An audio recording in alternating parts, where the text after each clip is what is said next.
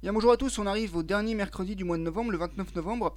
Je vous propose 5 nouveaux livres pour terminer ce mois, et ce sont des bandes dessinées. Voilà, c'est pas compliqué, donc ce sont des bandes dessinées que je vais vous faire découvrir, que vous connaissez peut-être, ou que vous ne connaissez peut-être pas. On commence avec la bande dessinée Jimmy tout seul. C'est une bande dessinée qui a été créée par Daniel Desorguet et Stephen Deberg, à ne pas confondre avec Spielberg. Et donc c'est l'histoire de Jimmy tout seul qui visite euh, les mystères de l'Afrique. Voilà, ça apparaissait dans Spirou. Je connaissais cette bande dessinée parce qu'elle était apparue dans Spirou. Un autre Jimmy, c'est Jimmy Boy. Alors Jimmy Boy, en fait, c'est écrit par Dominique David. Et en, gros, c'est l'histoire de Jimmy qui a 13 ans. Et Jimmy, eh bien, à 13 ans, il se retrouve en pensionnat parce que son père a été, en voulant se défendre, a tué quelqu'un. Il s'est retrouvé en prison et donc, du coup, voilà, Jimmy doit visiter son, son père en prison. Mais après, par la suite, eh bien, euh, il va vivre quelques aventures. Je me souviens des deux premiers tomes, mais il y en a eu plus que ça. hein. Il y en a au moins 12 qui sont, sortis. Malheureusement, la bande dessinée a été arrêtée en 95, c'est dommage, parce que j'aimais beaucoup. Après, on avait aussi le Signor Spaghetti. Alors, le Signor Spaghetti, c'est plus une bande dessinée des années 60. Euh, le Signor Spaghetti, en fait, c'est quelqu'un, c'est une bande dessinée qui a été créée par le euh, dessinateur Dino Atanasio, qui est né en 1925. Donc là, s'il vit encore cette année, il a 98 ans. En fait, Spaghetti, c'est un immigré italien, il habite en France, il a plusieurs métiers, et c'est René Goscinny qui s'est associé à Dino Atanasio pour créer cette bande dessinée.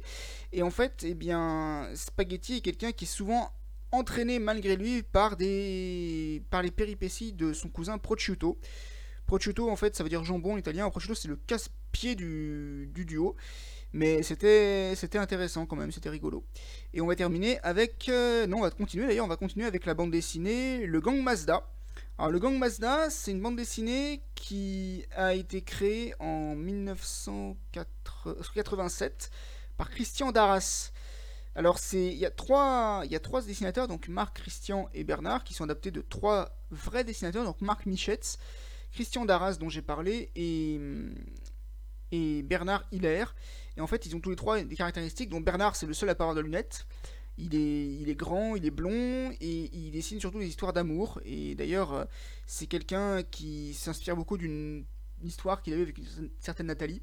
Ensuite, on a notre ami Marc Michetz qui. Enfin, notre ami, pas mon ami, mais lui, il dessine surtout l'histoire de samouraï, donc c'est le seul à avoir un physique un peu différent des deux autres. Il a, il a un physique euh, un peu rondouillard, il est un peu plus petit. Et le troisième, Christian Darras, eh bien lui, c'est le seul dont on ne connaît pas les dessins, on ne sait pas ce qu'il dessine. Et dans le premier opus, je me souviens qu'il cherche en fait un, il cherche un local pour pouvoir travailler ensemble. Donc Marc en a marre parce que chez lui, en fait, euh, de mémoire, c'est trop, il fait trop froid. Donc du coup, son encre gèle, il ne peut pas travailler. Bernard, c'est trop petit. Donc du coup, il perd ses affaires. Et puis bah Christian, vu qu'on ne sait pas ce qu'il dessine, il se fait expulser son loyer. Donc ils cherchent tous les trois à se regrouper. Et on va, faire, on va finir par un spin-off. D'ailleurs, un spin-off euh, du gang Mazda, c'est le boss. Le boss, en fait, on connaît pas son nom. C'est la caricature de Thierry Tinlot. En fait, c'est un personnage de bande dessinée, mais qui dirige une maison d'édition et qui est insupportable. Et en fait, euh, il a une secrétaire, Marie Kiki. Il a également plusieurs personnages qui travaillent sous son sous son son pas son règne mais on va dire pas sous son mandat non plus mais en tout cas sous son sous son équipage, quoi, si on peut dire comme ça, sous sa responsabilité, ça sera plus simple. Donc il y a euh, notamment le maquettiste Scan, il y a Barry qui est un auteur de romans à l'eau de rose mais qui décidément a beaucoup de succès, Tokar qui à l'inverse voit quelqu'un qui se fait sans arrêt rejeter, euh, deux, deux personnes du comité de direction. Cette bande dessinée n'a pas continué parce que le personnage du boss euh, qui est, euh, re- représenté par Thierry Tinlot en fait, est parti de Spirou pour aller à euh, l'édition Fluide Glacial. Et donc, du coup, Fluide Glacial, ça fonctionnait pas chez eux. Donc, du coup, la bande dessinée s'est arrêtée en 1980 ou de- 2000 2003, quelque chose comme ça.